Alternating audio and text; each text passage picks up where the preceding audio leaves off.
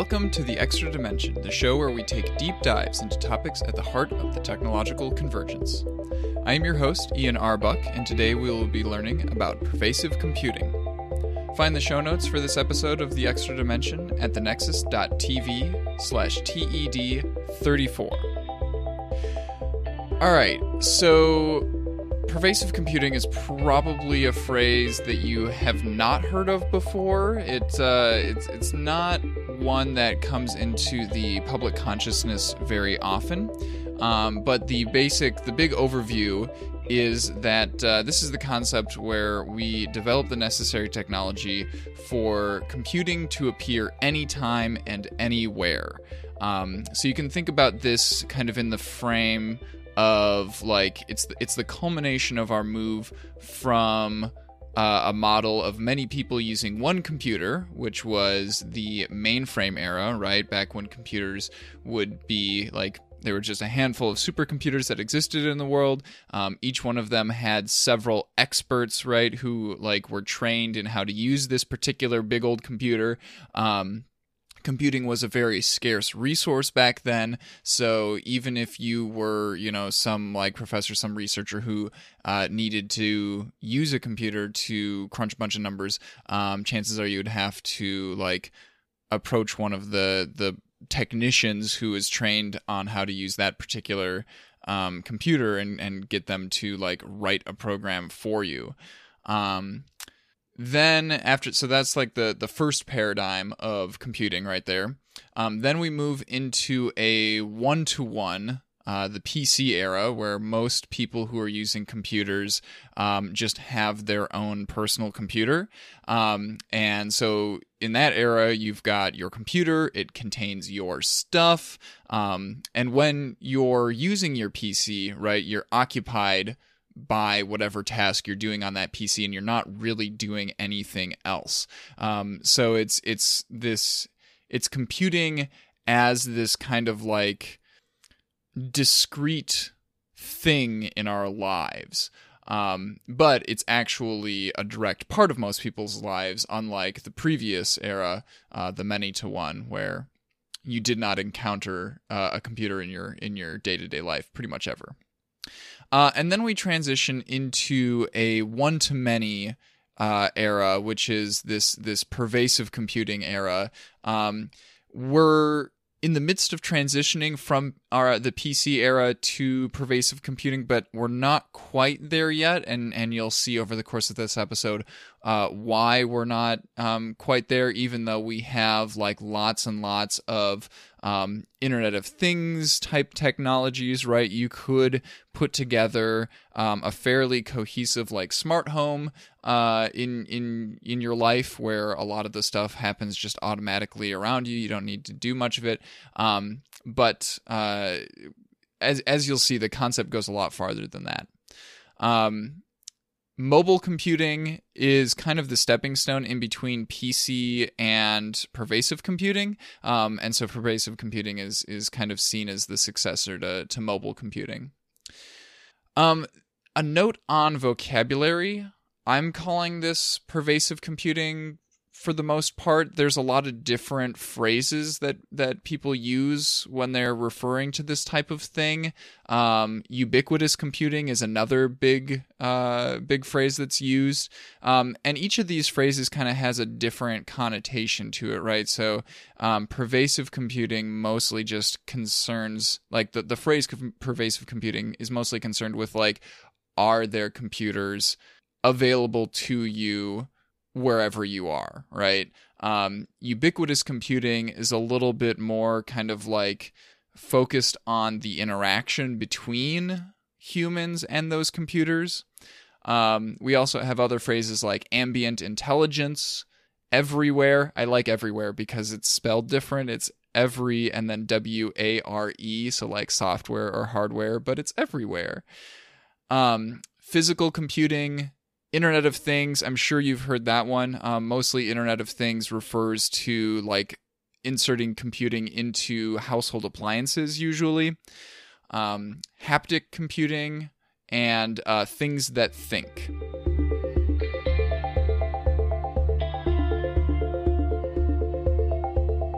All right, so what can we expect from a world where we have achieved pervasive computing? Um, well, we can expect to have small, inexpensive, robust networked processing devices distributed at all scales throughout everyday life.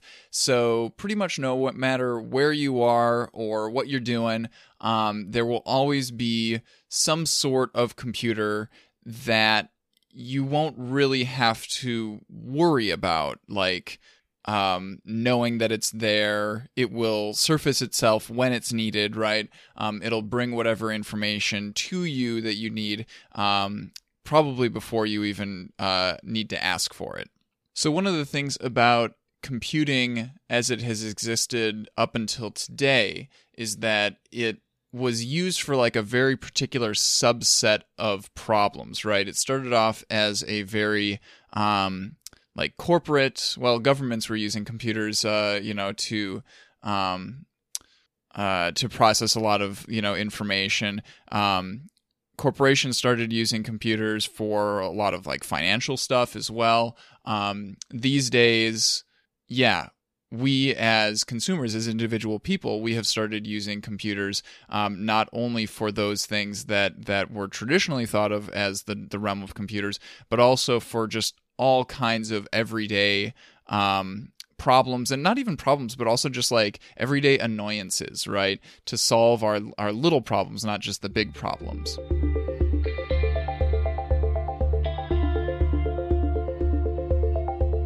And this brings me to the topic of uh, adoption of these technologies. It's uh, it is tempting to think of like about the fact that like okay, once this technology is possible, it will just automatically become like the default. But that's not necessarily true.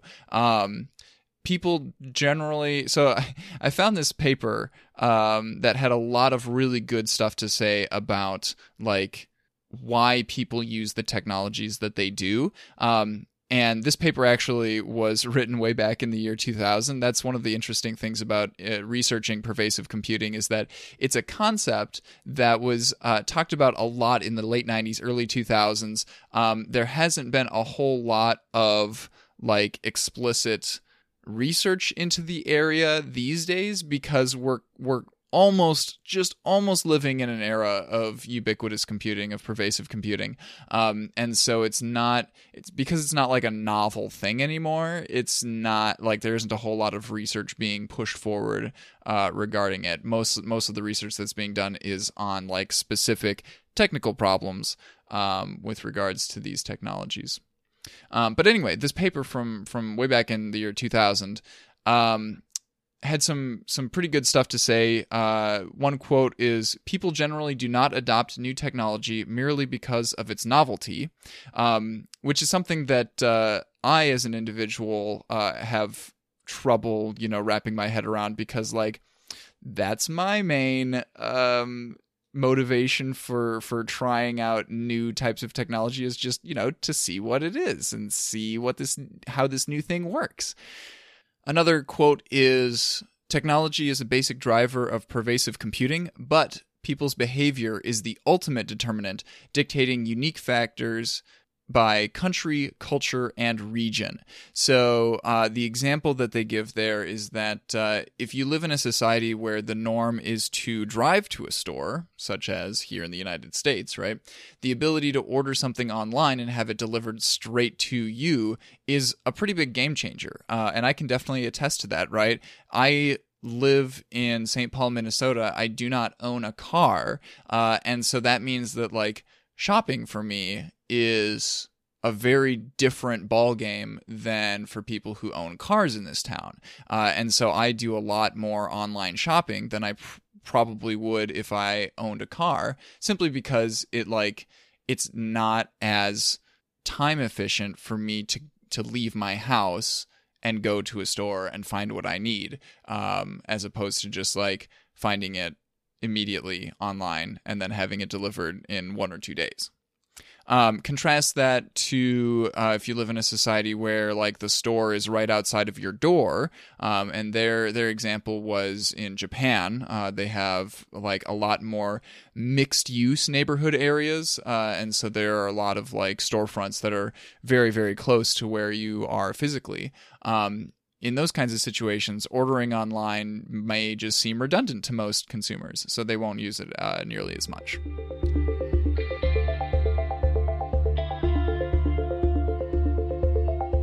Pervasive computing is going to require a variety of sensors and actuators uh, used in conjunction with each other and used in conjunction with, uh, you know, computer systems in order to accomplish tasks without direct intervention from the user.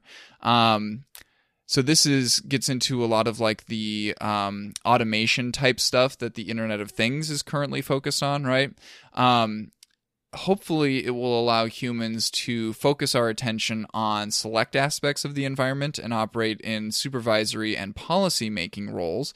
And that quote kind of really amuses me because it, it makes me feel like oh policy making i'm a, i'm you know in charge of this little technological kingdom that i've created for myself right um but it, it does get at like the really important concept of human centered computing, where computing is focused on serving the individual human, the person uh, who who you know is is using all of this stuff, um, as opposed to like um, computing for the sake of some other purpose. Um, and uh, Mark Weiser, who wrote a lot of really influential stuff about uh, pervasive computing back in the late 90s, um, he was influenced by fields other than computer science, such as philosophy, phenomenology, anthropology, psychology,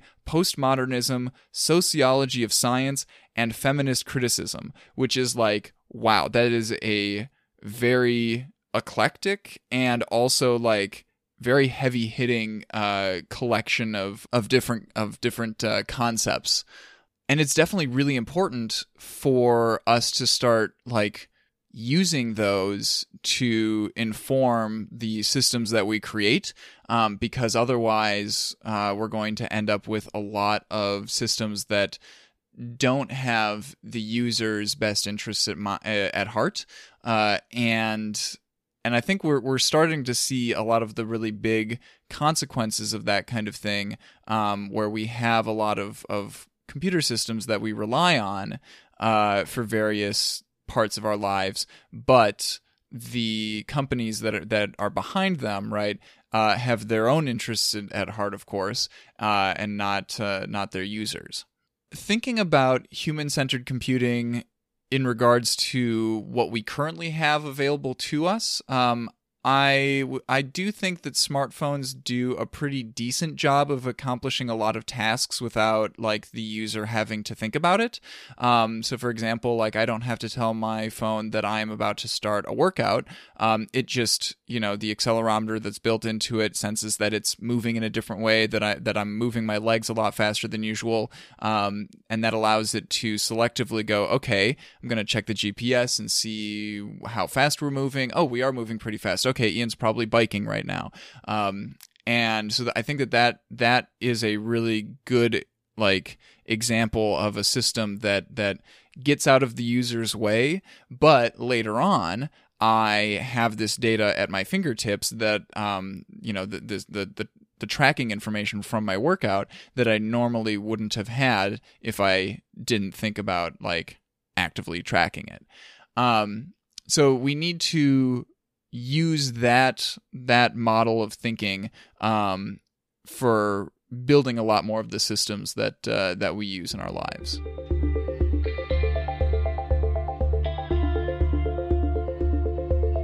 Now, one thing that the smartphone centered world doesn't do very well um, is it it ties us to kind of one specific device still. Um, so if you think about the PC era, right, that was um, the, the, the hallmark of that era was one person using one computer, um, and nobody else really gets to use that computer. Um, occasionally, you would have like you know a, a, family that shares like one desktop computer, and so you've got um, several people who uh, have to negotiate who's going to use it at what time. Um, but yeah, still, this the smartphone era is very very similar to that still because each person has their phone that stays with them at all times, right? You carry it around in your pocket, you carry it around in your purse.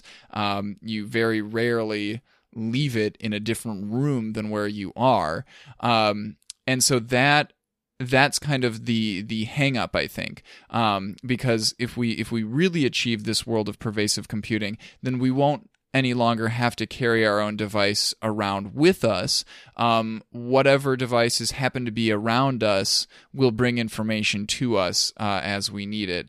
Um, and and so in that kind of model, it's it's really it kind of ties into the concepts that we talked about uh, regarding the access economy back in episode 29 of the extra dimension um, where you don't have to own a particular thing. You don't have to worry about having it. You just need to know that like okay i will be able to access this thing whenever i want to.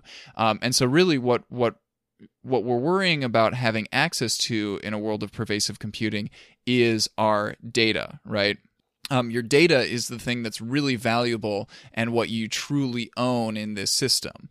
Um, so, yeah, as long as like as long as I can access my playlist of podcasts or of music or uh, as long as I can access all of my the documents that I've written, right? I don't really need to care about whether or not I am using my own personal computing device.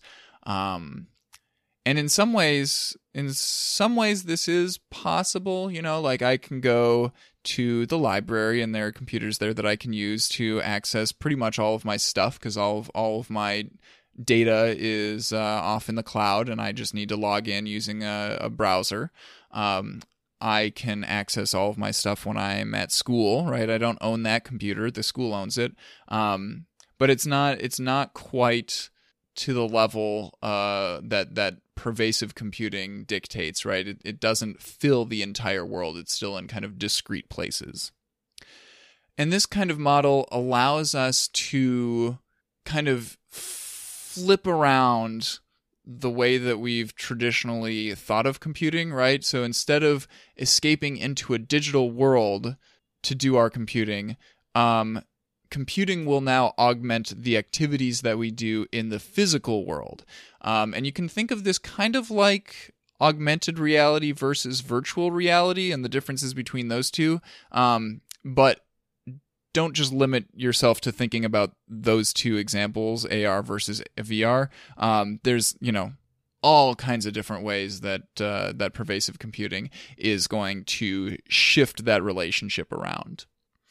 And for me personally, that kind of scares me a little bit because like that has been one of the defining aspects of my life is that I, I have long considered myself to be more of a of a citizen of the of the digital world than of any physical place here in in the physical world. Um, it you know I for the most part I could I could live just about anywhere. It, like as long as I have good consistent internet access.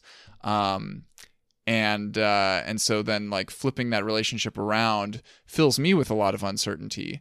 Um, but uh, I think that I'm a, an unusual example regards to that. Once we have really immersed ourselves into a world of pervasive computing, the social impact of pervasive computing will be on the same scale as uh, the social impact of writing or of electricity or some other technology that just kind of fills our our world uh, today. So if you think about like the way that we use writing and we use electricity, we don't ever think about it. Um, if we do think about it, it's a it's a very rare occurrence, right? Um, it shows up all over the place and and there are tons and tons of other things that are built on top of it um, that's the kind of impact that we're looking at here when it comes to pervasive computing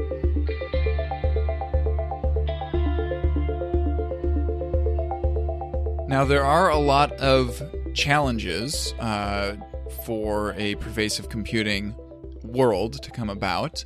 Um, if we start with the technology itself, right, there are a lot of system design and engineering challenges. Um, we fairly recently, and fairly by fairly recently, I mean, I guess within the last 10 years, uh, have made the shift from um, the IPv4 to IPv6 um, addressing systems. So the IP addressing system, right, is is the system that computers use to identify themselves on the uh, on the internet and uh, for information to be allowed to like be routed to a, a particular computer, um, which is a, a very very important aspect of the uh, functionality of the internet, right? And it, the original addressing system, um, or I guess it wasn't the original, but uh, version four of the IP protocol um, had, you know, it, has got an upper limit to how many different addresses uh, it can handle. And uh, within the last 10 years, we made the switch over to IPv6, which can address uh, more than a thousand devices for every atom on Earth's surface. Uh, and Mark Weiser says that we're going to need all of that. We're going to be using every single address uh, in in in the IPv6 space. Um, and when you when you think about it in terms of like all like a thousand devices for every atom on the earth's surface like how is that even possible how are we going to create that many devices um well i don't know exactly but uh i can you know if, if we think far enough into the future we may have multiple different planets that we are uh, working on. We may have computing devices that don't just limit themselves to Earth's surface, right? Uh, and when we get down into the nanotechnology scale, we we can almost have like one computing device per atom. Um, we probably can't get down quite that far, but you know, uh, we can have quite a few.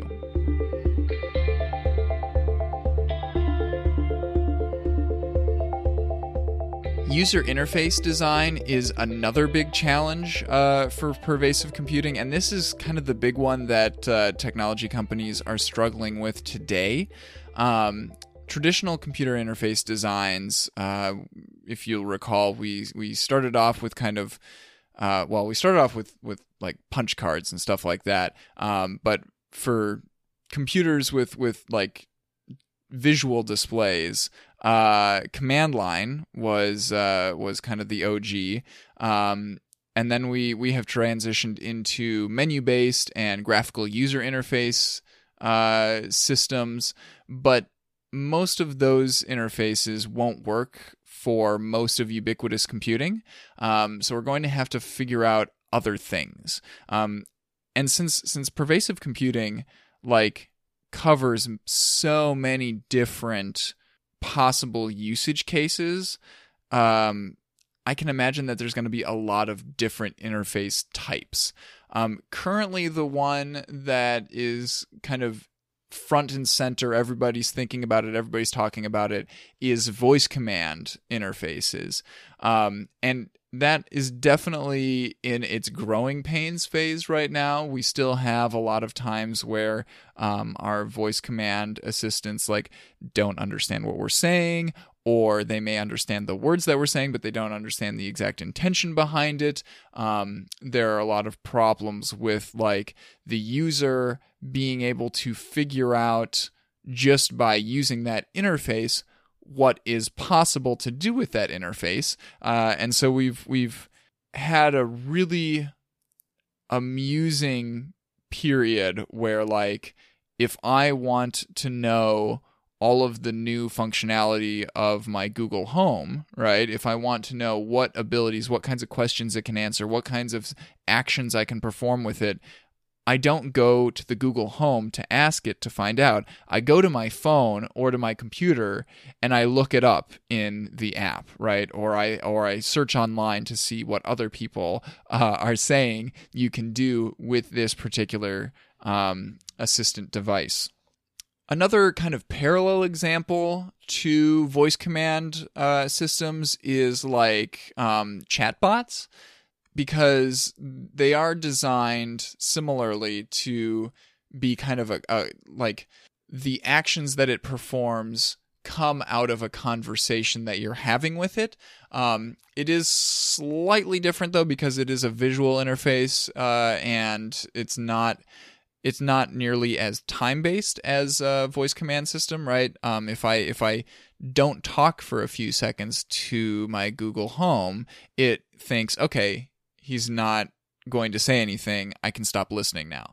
Um, whereas with like a chatbot, right, I can say something to it, it might respond, and then like I can come back to it ten hours later and say something else, and like it's it's the same thread, it's the same conversation.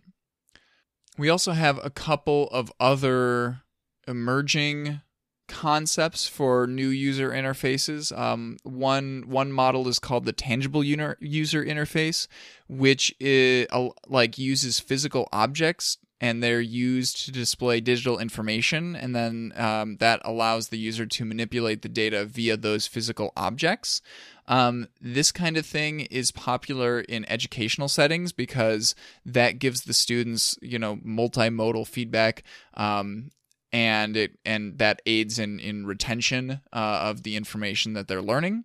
Um, we'll see. Yeah, we'll see what like situations that kind of interface is appropriate in for the purposes of a, of a pervasive computing world.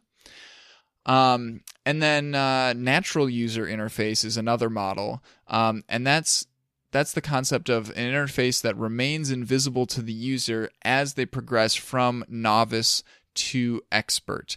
Um, and in this case, natural refers to the goal of the user experience, um, not referring to the interface itself. So it doesn't have to be an interface that is like based on nature, right? It's not that kind of natural. It's just based on whether the the user can utilize this user interface without needing to be a like without needing to have like training on how it works. They you know, you present them with this interface and off they go. And if we if we apply that concept back to uh, our voice command um, systems that are that are being uh, worked on right now, um, one of the big changes that has happened recently, uh, as of recording here in, in July of 2018, right, is uh, for example on the Google Home, they um, recently introduced the feature uh, where you can have a continued conversation with the device. Um, it used to be that you would have to say the hot words to activate the Google Home every time that you want to say something to it. Um, but now it will, like, after you say something to it and it responds, it will then listen to you again to see what else you want uh, it to do. Um, and they also put a lot of effort into uh, having it remember what what the previous conversation, what the previous parts of the conversation were about, so that uh, you can reference those not explicitly but implicitly um, and have it performed uh, perform those actions. So, for example, the other day. Um, I wanted to listen to some music in my kitchen, but my mom was using my phone to call my dad. Um, and I knew I knew that I wanted to listen to a particular album, but I couldn't remember the name of that album. So I asked it, um, what album is the song Sly by the Cat Empire from? And it told me Two Shoes. And so I told it, play that. And it pl- started playing the uh, the album. Um, so I didn't have to explicitly say which album I wanted it to play. It knew because that was the album that we had just been talking about. Now, one of the big challenges of designing this kind of natural interface is that the default settings must be as close to the user's desires as possible so that they don't have to explicitly go in and make a whole bunch of changes.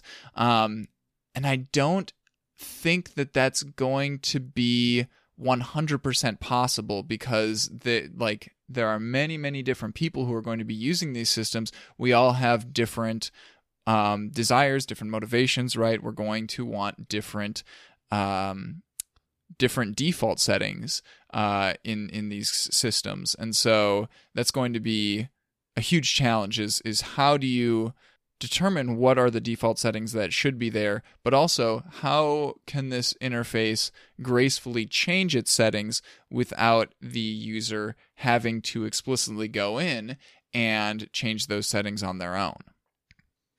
A big challenge with these type of interfaces is avoiding the computer sensing false positives. Um, so with a lot of these systems, right, they're they're trying to base what the computer does on something that that the user does in the real world. Um, and so how how is the computer going to determine whether a particular action was actually um, directed at them or if I'm just doing that thing completely independent of my desire to interact with the computer, right? So, one example would be uh, saying the hot words, right? If I want to activate the Google Home, I would say, okay, Google. And so it starts listening to me. But in this case, I don't actually want to talk to it. I just want uh, to say that as an example in this podcast. And I may have just activated other people's Google Homes as well uh, who are listening to this podcast. Apologies to everybody who that happened to. Um, but that that's a, a really good illustration of like how do we separate out those two things? Um, and this hasn't been a problem with traditional computer interfaces really because like it's a pretty safe assumption in a desktop computer environment that whenever I'm touching the mouse, whenever I'm moving the mouse or clicking those buttons, whenever I'm pressing any of the keys on the keyboard, that I am intending for the computer to interpret those as commands because there is no other reason in the world for me to be touching the mouse or manipulating the keyboard, right? Um, I'm sure that you can think of a few other reasons for me to be doing that, but like very, very, very few scenarios where I would be um, messing around with the control devices for my desktop computer without actually wanting my desktop to do something. Um, phones as well uh, have have this advantage, right? That like anything, most things that I want to do with my phone, I do via the touchscreen, and it's pretty easy to avoid touching the touchscreen if I don't want to do something with the phone. Um, now there are a few more times where I where I have I accidentally touched the screen on the phone without intending to. Um, and actually, almost 100% of the times that I hand my phone to my mom, that happens. Um, so, you know, that like, that's an example of kind of the in between um, where we're, we're transitioning into a user interface that has more possibilities for false positives. Um, but then when we get into yeah voice command systems or systems that are sensing like um, for example the Kinect right where it, it's sensing my body movements. Um, I may like how do I transition from being in front of the Kinect and controlling a game to not being in front of the Kinect and controlling a game without the Kinect interpreting my movements as part of the game or something like that, right?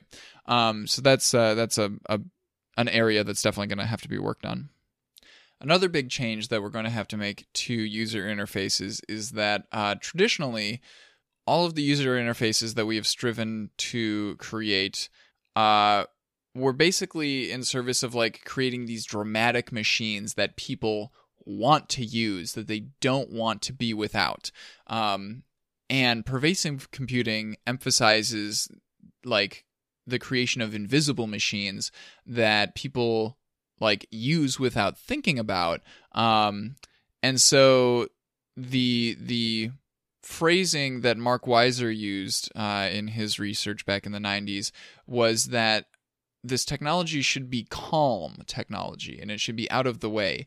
Um, and so his proposal is that uh, in order for a technology to to be a calm one is that it must be able to fluidly move from the periphery of our attention into the center of our attention and then back again. Um, so his example was that um, when you're like driving a car, the you don't think about the sound of the engine while you're driving unless it sounds different, unless it sounds off, right? In which case, you immediately start paying attention to the sound uh, in order to try to diagnose what is wrong with it. So, that's an example of something that moves fluidly from the periphery of our attention into the center of our attention.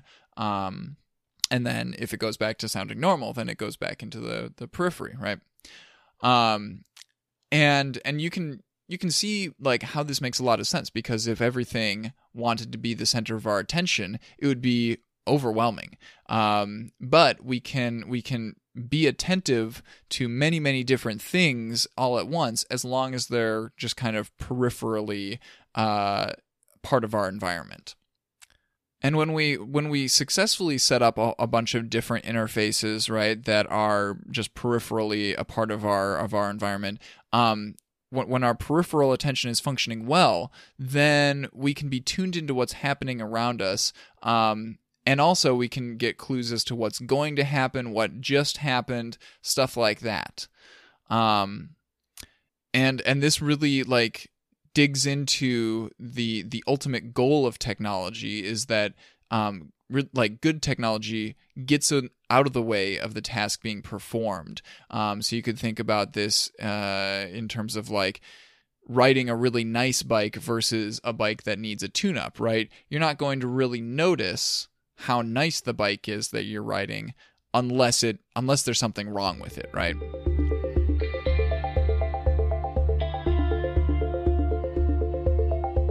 Moving on from user interfaces, um, privacy is another huge, huge aspect that's going to be have to be kind of reimagined for this world of pervasive computing.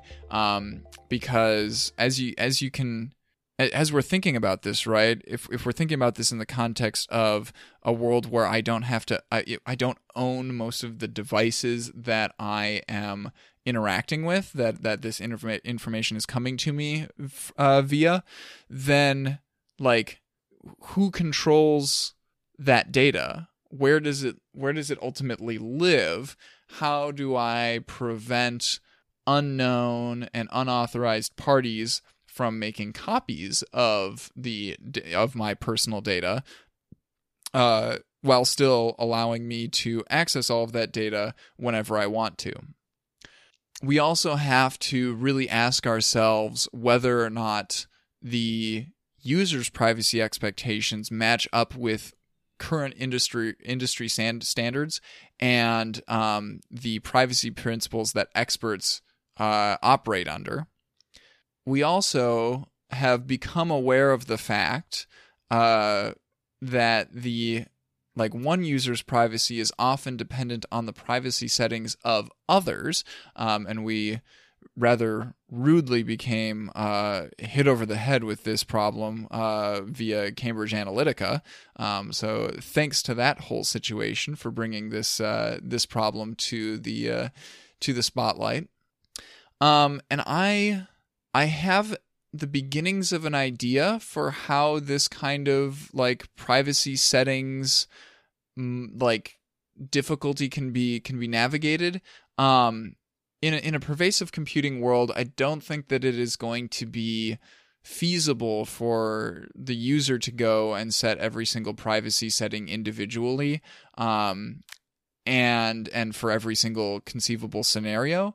Um, so what we could do is um, present like a user with a few example scenarios and ask them like who they would be comfortable with their personal data being available to what kinds of uh, things would they would you know where would they like their data to go how would they like it to be used etc um, and then based on their answers to those example scenarios extrapolate what their answers to other scenarios likely would be. Um, and you know of course i'm not designing explicitly like an algorithm to to handle this but like i i imagine that you could statistically figure out what a uh, what a particular user's um, priorities are and what what their what their um, privacy settings likely would be for other scenarios based on uh, a few examples.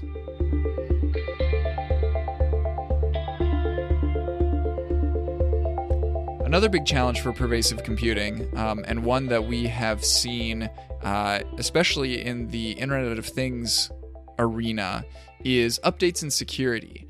Um, so, one, in, in some ways, it's going to be a little bit easier um, because users are the like the end users are typically not involved in the update process in this pervasive computing world um, and so these you know internet of things devices um, they they have to be online constantly for them to be truly useful. So given those two facts, um, it's it's much more likely that like when the manufacturer, when the developers push out an update to those devices, most of those devices will be able to install it immediately.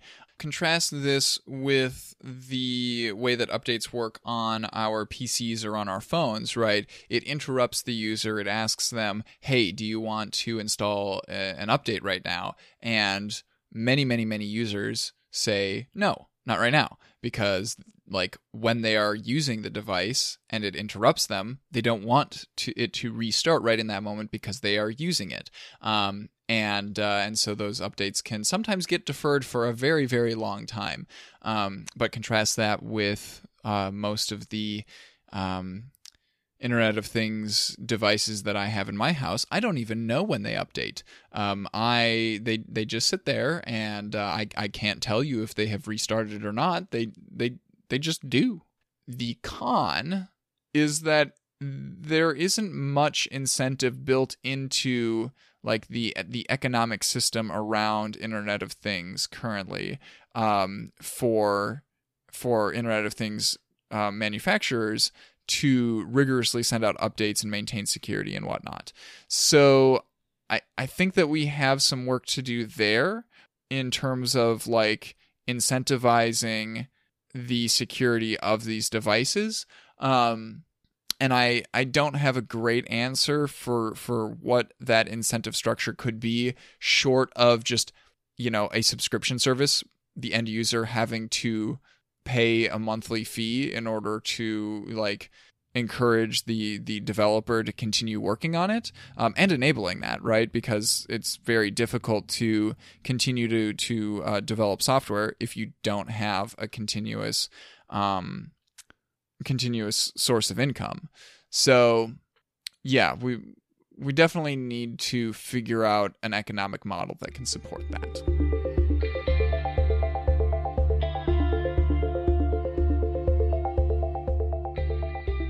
I would like to finish off this episode with um, a few tips for how how we should approach this new world. Um, how like how best to organize our digital lives um, so that we can be ready for the world of pervasive computing um, as as it uh, step by step enters our world. Um, so the most important thing is definitely our data, right? Um, your personal data is the thing that is going to to stay with you hopefully if you're doing everything correctly stay with you from device to device right and so so given that um my priority whenever i'm choosing uh, where my data goes i always choose systems and platforms that do the following um, these these are like my kind of overall guiding criteria for how I choose uh, my my software platforms. My data should be accessible from all of my devices and should sync from one device to another whenever possible. So basically, whenever whenever any of my computing devices are connected to the internet, um, it's it's synchronizing my data. Um, and so, of course, that means that I need to choose services that are available on many, many different platforms, right? So, um, I probably wouldn't use, uh, you know, if, if, if I have um, a particular device that has some, let's see, let's give a good example. Um, I like to listen to a lot of podcasts, and so uh, and I have an Android device, so I could be using the built-in Google Podcast app, right? But that podcast app is not available on uh, anything other than Android. So I wouldn't be able to listen to my podcasts on, um, well, it is available on Android and on my Google Home devices, right? But it's not available on my Windows desktop. It's not available on the MacBook that I use for school. It's not available on the iPad that I use for school, um, right? So, so I would prioritize finding a podcast player that is actually available on as many of the devices that I use as possible. Um, also my data should be easily exported and be uh, and i should be able to move it over to other platforms um, because like i own that data right um, and and i need to be able to go from from one like if i was tied down to to one particular um, platform, then I'm completely at their mercy. They can do whatever they want, right? And I will never leave because then I would lose all of my data. Um, and so because of that, I try to use as many platforms as well as many systems that are like decentralized and open as possible. Um, and uh, and w- I talked with Brian a lot about that uh, in our last episode of the extra dimension uh, when we talked about decentralized publishing. Um, but also uh, this ties into the GDPR um, which we talked about back in episode 32 of the extra dimension, um, because one of the clauses in the GDPR law is that um, software companies uh, must provide like an industry standard format for people to export their data, their personal data, um, so that they can then import it into other systems um, if they if they wish to do that, which I love. That is that is a huge huge step.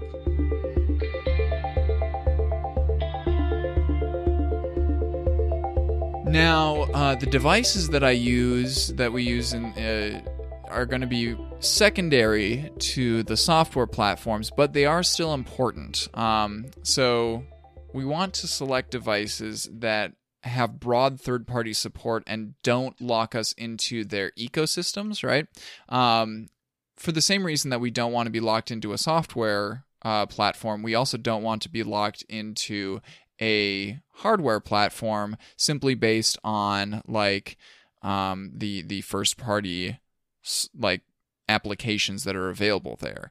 Um, because if if that is a draw of a hardware platform then that means that that software is inherently not going to be available on all of the different platforms that we could possibly uh, want to use. So um, yeah so i try to treat every device that I use as basically a thin client.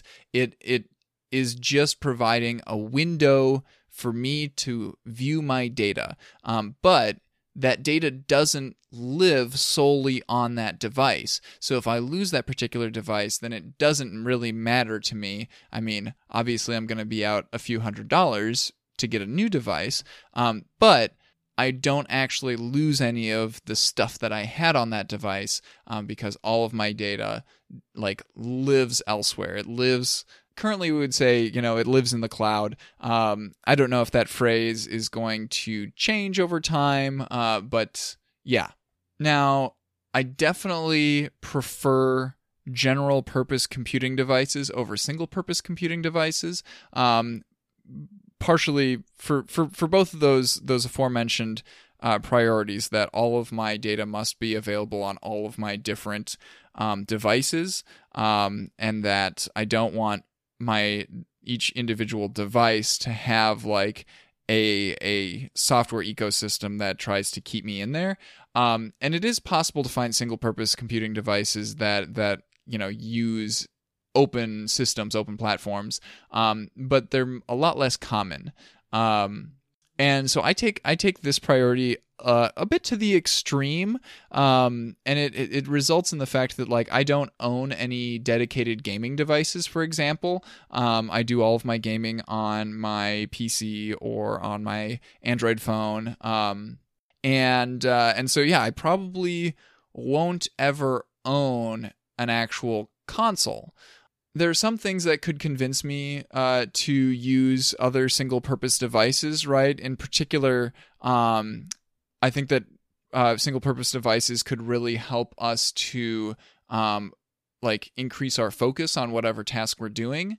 Um, but I'll get into that a little bit later when I talk about collapsing contexts. Uh, and of course, there are some tasks that are going to work on certain devices and aren't going to work on others um, simply due to like the nature of those devices. Um, for example i probably would not ever edit a podcast episode on my phone because the interface just isn't appropriate for that. The screen is far too small for me to be able to um, make the the kinds of minute changes that i want to uh, to to an audio file. Um, but at the same time, like I don't use my desktop for everything, right? I wouldn't go and track my workout activities with my desktop because like it's heavy. I can't take it with me and it also doesn't have the right sensors for that. So, um yeah, so so each each device according to its ability, but within that device's category, um I try to choose the the most the devices that will that will have like the broadest uses uh, that aren't like just specifically for one thing. Um and you know a lot of that motivation is also just cost because it costs a lot less to have one $600 phone than it does to have like a $100 GPS and a $100 um, e-reader and a $100 um, you know, voice caller, etc., etc., etc.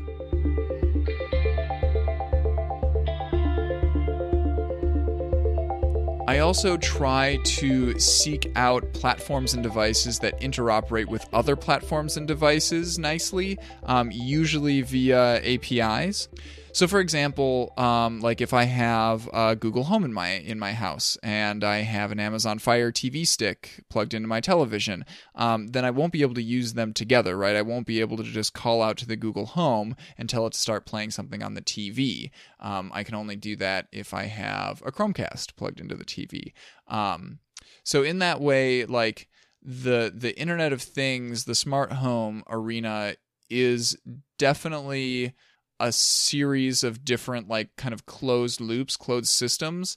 Um, but uh, but not entirely, right? Because you can find a lot of like um, Hue light bulbs, for example. Uh, they are a third party company and they have partnerships with both Amazon and with Google. So it doesn't matter whether you have a Google Home or uh, an Echo device. Um, and so evaluating, like, doing your research and figuring out what things each service, each platform, each device is going to be interoperable with um, can really get tedious very very quickly. Um, and so what I like to do is is a good proxy is just check to see if that particular platform has hooks into IFTTT. Um, and IFTTT is a great, great system. Um, it stands for if this then that, and it's uh, it's basically a website where you can go and like um, connect your IFTTT account to a whole bunch of other accounts from other different platforms. Um, and create events that will happen if another event happens first. So, for example, here on the Nexus, right, um, I have a bunch of different um, IFTTT recipes set up where whenever we um, publish a new episode on any of our shows, then it will tweet about it. It will post on Facebook. It will post to our subreddit. It, it, it like automates a, a significant chunk of that process. Um, in terms of like smart home type stuff, you can go and uh, create a whole bunch of different things that will uh, connect different parts of your of like different different devices that might have slightly different platforms, and uh, and then even if they don't have like direct partnerships with each other, um, you should still be able to create these these recipes on IFTTT that um, that will connect to different things to each other.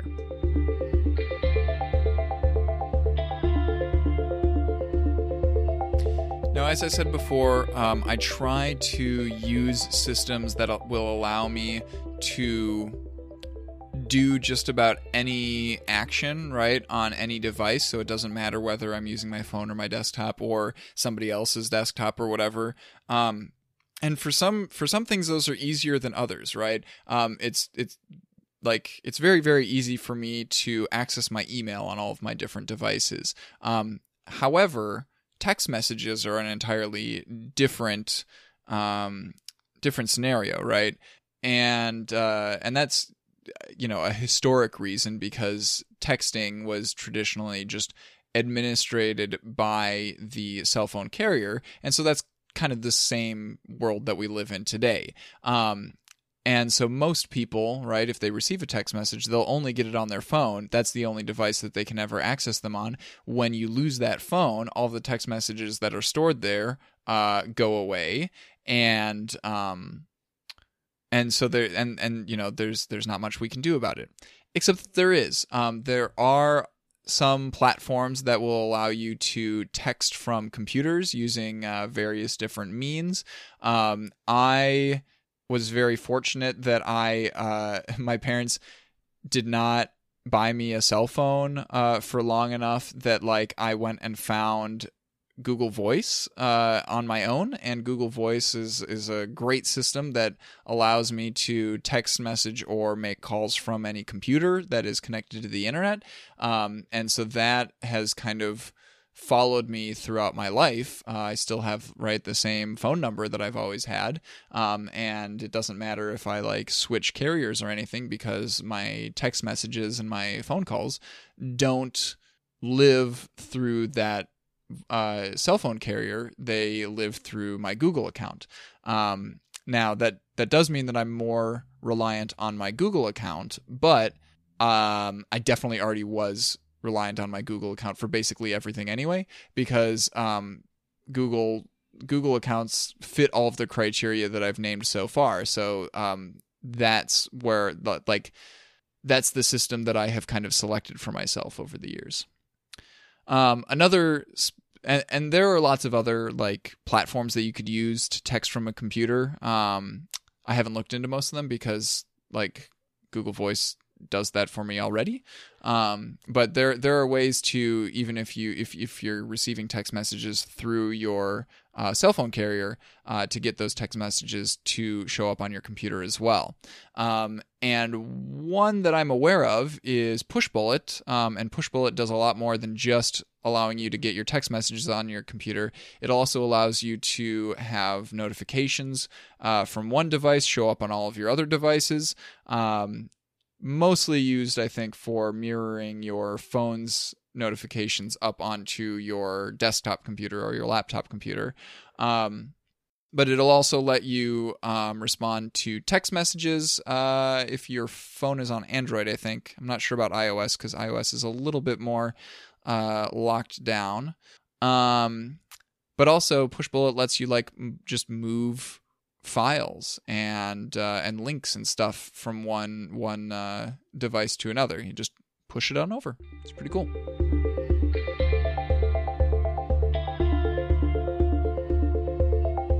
Uh, and finally, a big big problem that we're that we're finding uh, now that we've got, especially in in our mobile centric world, um, this is still going to be a problem, I think, in in the world of pervasive computing.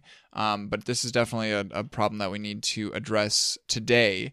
Is that pervasive computing um, collapses contexts? And if you Google search for collapsing contexts, you're going to find a whole bunch of stuff about like social media and how um, when we when we're talking with other people on social media, we don't know like what context they're in when they're writing it and when they're reading it and stuff like that. Um, I'm not talking about it in that regard. Um, what I'm talking about is that the information that we're receiving that's coming at us uh, via our digital devices um, doesn't really worry about what context we are in currently in like physical space. Um, and so I, you know, you you can get a lot of notifications uh, of things that you need to address, but you're just not currently in a good place to address them, right? Um, whether that's just like you're driving and so you can't address any notifications because you you of course are a good person and don't look at your phone while you're driving um, but also in terms of like you might be uh, at work and you're supposed to be getting work done, but then, you know, you're getting notifications on your phone of like your friends who are messaging you and it's not work related, but like, you know, hey, are you to ignore your friend? Um, it also goes the other way, right? That, uh, um, some people are having trouble like leaving work at work because if you can still receive all of your emails delivered straight to you in your pocket, like how do you uh, spend time with your family or you know like how do you achieve that work life balance um, in in this in this uh, scenario where yeah work can follow you wherever you go? Um, and uh, and yeah so because of this uh, one of one of my friends once told me that uh, yeah smartphones are probably the greatest invention that capitalism could have hoped for uh, and I think that that's the the best way of putting it. Um, so so how like what what methods can we use for separating work and play? Um, we definitely have to be much more intentional about it i think than most people have been uh, in the past. Um, and of course i'm not like each individual person probably has a completely different like approach to this. Um, we we could have completely discrete devices for each individual thing that we're going to be doing. Um, I don't think that that's like a super great solution, a super sustainable solution because like I don't know about you but like I can't afford to have entirely different device, you know, I I can't afford to have like a separate thing for me to read books on and a separate thing for me to listen to music on and a separate thing for me to work on stuff for work on and different you know device for me to edit podcasts on versus the one that I can get notifications on and stuff like that. So for for me personally, uh, for separating my the work that I do for school from the rest of my life um, hasn't been too difficult because like school does give me uh, a computer for me to do schoolwork on, and so I can set that up to receive notifications and stuff. Um, and then it, it is its own discrete device. Um, but like I also can log into my school accounts uh, from any computer and work on stuff from any computer. Um, but the important part is that like by default I'm not, especially for like work emails, right? I'm I'm not logged into that on my phone uh, and I and I don't get notifications for that. Um, I can I can selectively log into that from my phone if I ever do need to check those, um, but that's me proactively going to that information. Um, and then the flip side, of course, is when I'm at school, uh, I have my phone in do not disturb so that it doesn't uh, distract me, you know, while I'm while I'm trying to teach. Um, I probably should also put my smartwatch into quiet mode. Um, but like, I've decided for myself that I can just handle having my wrist buzz every once in a while, and it, you know my students can't hear it, so it's fine. Um, I probably should disable Pushbullet on the my work computer because, like, yeah, if I'm sitting there trying to get work done, uh, I don't need to have my phone's notifications popping up on the screen in front of me and distracting me.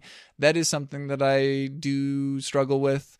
Um, I don't have a very good solution for my for the other side, my my podcasting work life balance because like I like po- podcasting so much that like it's kind of what I do for fun, but like at the same time if I'm hanging out with my housemates, like they don't need me to just be sitting there working on podcasting stuff while I'm trying to hang out with them. You know, they like I don't need to be getting notifications about people who are interacting with the Nexus TV on Twitter, but I totally do because I enjoy it. Uh, so yeah, there's some places where I'm doing pretty well for work life balance, and some places where I'm not. I fully admit that. Um, and then yeah, like my personal email account is, a, I think, a really good example of this kind of balance because like a lot of different things flow into that email address. Um, you know, I, I, get individual people who are emailing me who I know in real life who uh, want to talk about something. And so I definitely want to get notifications about those messages because I can treat those as just like it, it's basically an instant messaging platform at that point. Um, but I definitely don't want to get notifications about every single like uh political email right for for whatever candidate wants me to support them at the primaries so so so i really need to rely on the email system that I use to make those choices for me. And I think that that's the kind of thing that our pervasive computing world is going to do more and more of is like m- like making these choices for the user in a way that the user will probably like um but of course it can it can't know for sure unless we explicitly tell it um, and so there's probably going to be hiccups. There's probably going to be some ways that it doesn't quite do what we want it to. Um, but I think that overall, it's going to uh, improve improve the quality of our lives uh, by quite a bit um, by kind of bringing appropriate information to us according to what situation we're currently in. Um, and then you, of course, can proactively go and get whatever information from this pervasive computing system that you need, that you want. So, yeah, that's pervasive computing. I think it's a really fun. I really enjoy thinking about these, like, kind of near future uh, things because it's it's a lot more tangible, um, but still uh, gives us some some good opportunities to imagine a world that we don't uh, we don't currently quite live in yet. I have been your host, Ian R. Buck. You can find me on Twitter as Ian R. Buck. The Extra Dimension is a production of The Nexus TV. You can find us on Twitter at The Nexus TV, um, or take a look at all of our other shows at thenexus.tv. This episode is uh, released under a Creative Commons attribution license, so feel free to uh, take any part of it and do whatever you want with it and use it however you want, uh, as long as you link back to the original at thenexus.tv slash TED34. If you would like to discuss this episode with other listeners, you can go to our subreddit at uh, r slash the Nexus TV. And if you would like to help support us as we uh, make more technology focused educational content, you can go to our Patreon at patreon.com slash the Nexus TV. You can get some fun rewards over there, like Nexus stickers, and you can uh, help us to choose what topics we're going to cover on the Nexus or on the Extra Dimension. Um, this particular episode was actually chosen by our supporters on Patreon. And remember that no matter where you're listening to this episode, you should definitely go in your favorite podcast player and subscribe to The Extra Dimension to get new episodes as soon as they're released. Thanks for listening. Have a good one.